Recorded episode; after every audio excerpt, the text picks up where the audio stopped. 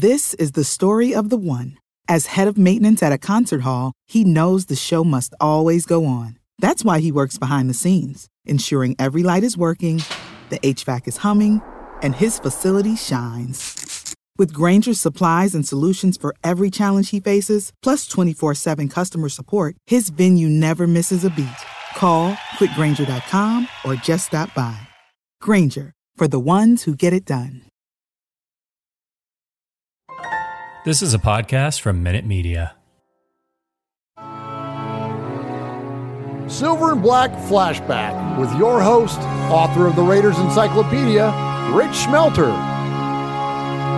Murph, my Raider brother, as always, thank you so much for letting me be a part of the Best Damn Raiders podcast dedicated to the best damn fan base in the world, our beloved Raider Nation. All right, my fellow silver and black fanatics, we are heading into part three of our story about the 1976 world champion Oakland Raiders.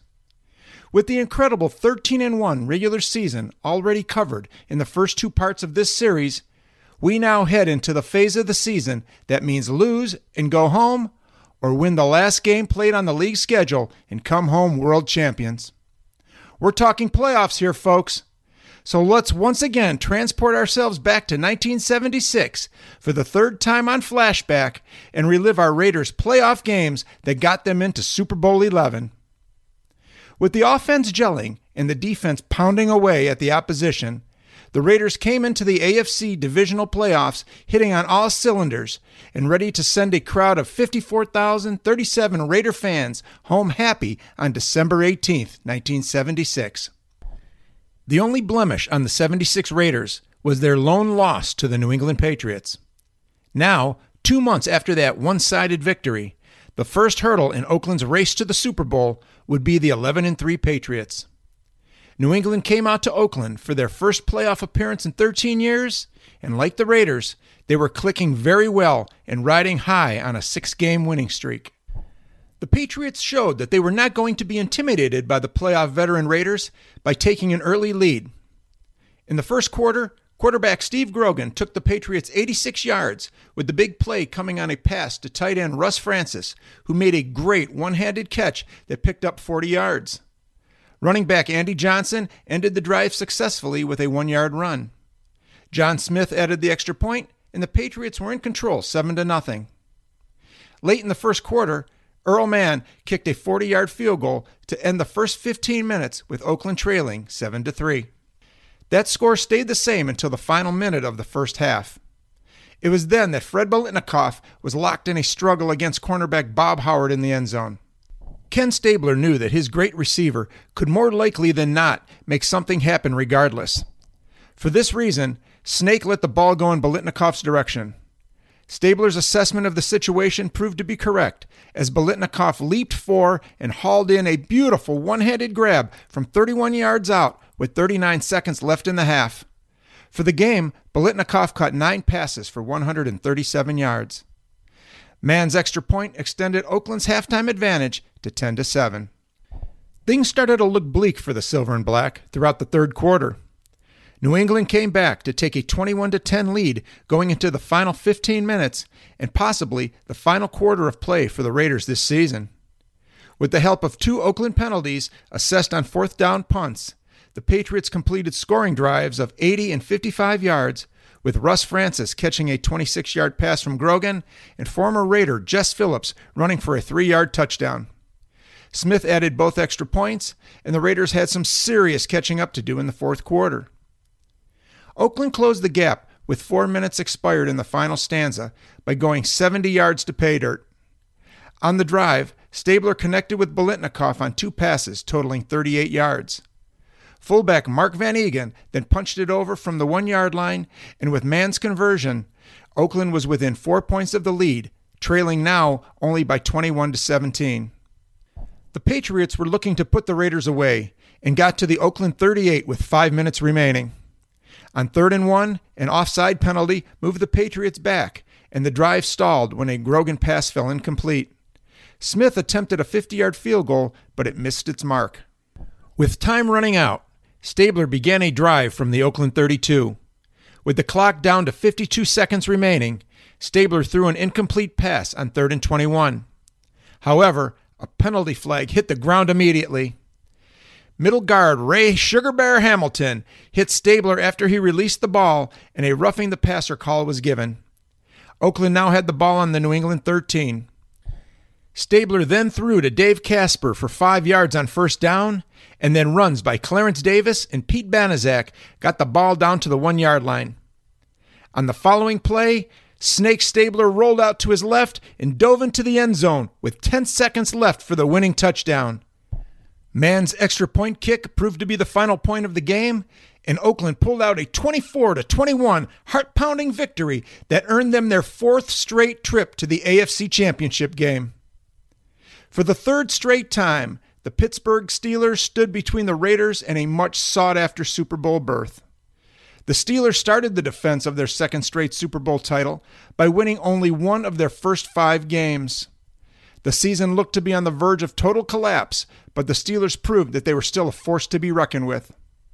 They ran off nine straight wins to finish at 10 and 4, which was good enough to win yet another AFC Central Division title. The Steelers then extended their winning streak for the season to 10 in a row by drubbing the Baltimore Colts 40 to 14 in their divisional playoff encounter. Despite their great winning streak, the Steelers came into the AFC Championship game matchup at the Oakland Coliseum on December 26th extremely banged up. Kicker Roy Gerela suffered a pulled groin muscle, and both starting running backs were sidelined and would not play against the Raiders. Franco Harris and Rocky Bleier both ran for over 1,000 yards during the regular season, but they were now only spectators, as Blyer was out with a sprained toe and Harris had bruised ribs. By kickoff for the AFC Championship game, a 52 degree day with hazy skies greeted 53,739 Raider fans in the Oakland Coliseum, hoping to see their beloved silver and black finally break through the AFC Championship game barrier that plagued them so many times before. Hubie Ginn did his part to help Oakland by deflecting a Bobby Walden punt in the first quarter that led to a 39 yard field goal by Errol Mann to give the Raiders a 3 0 lead at the end of the opening quarter. Linebacker Willie Hall was next to assist his fellow Raiders by picking off a Terry Bradshaw pass intended for John Frenchy Fuqua.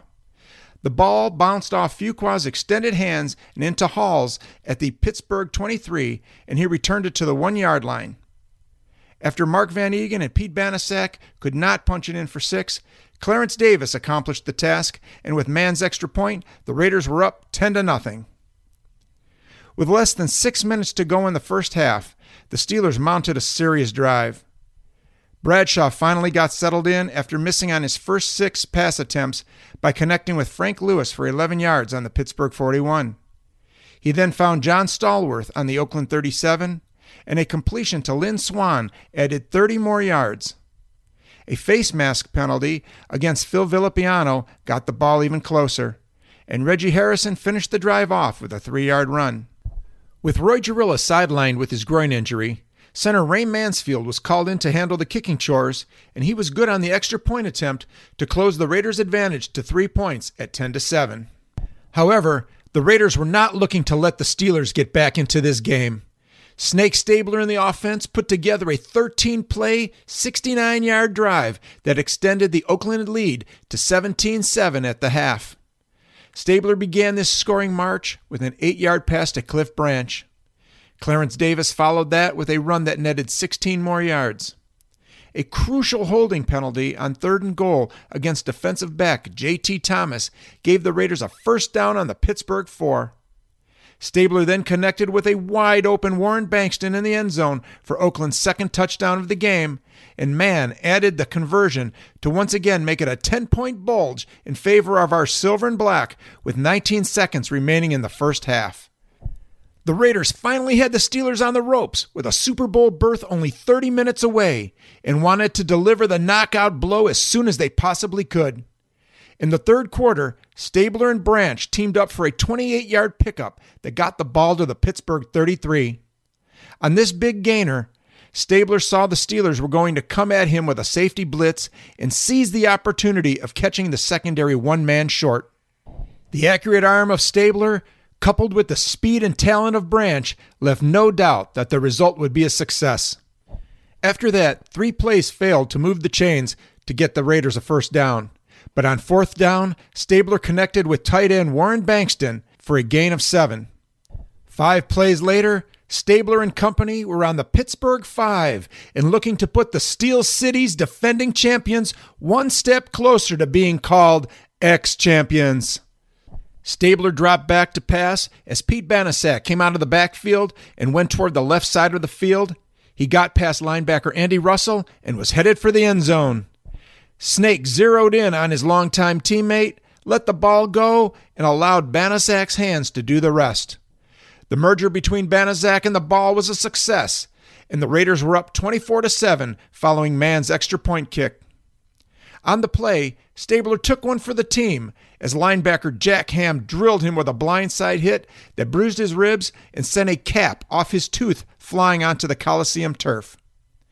The injury hampered Stabler after that, and he was taken out of the game in favor of Mike Rae.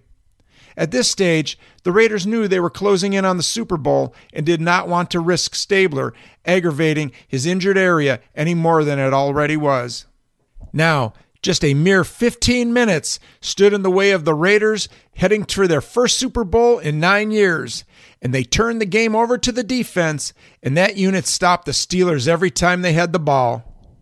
With his backfield depleted, quarterback Terry Bradshaw had to go to the air repeatedly, which made Pittsburgh a one dimensional team and highly predictable. Oakland simply waited for the snap and reacted quickly and efficiently to dispose of any threat Bradshaw had in mind. The Oakland offense just looked to play it safe without Stabler at the helm, and Mike Rae just handed the ball off without once throwing a pass to eat up the remaining time off the clock. As each tick got closer to the scoreboard reading no time remaining, the reality of everyone within the Raider organization and the 53,739 fans in attendance and the viewing audience across the American landscape, it was abundantly clear that after nine years of being on the doorstep of the Super Bowl, the Raiders were finally going back to the big dance. With the sweet smell of victory hovering around Raider Nation, an interesting footnote occurred for the Raiders became the only team in history to end two opponents' hopes of playing for a third Super Bowl title. They ended Miami's two year run in 1974, and now they sent the Steelers home in 76.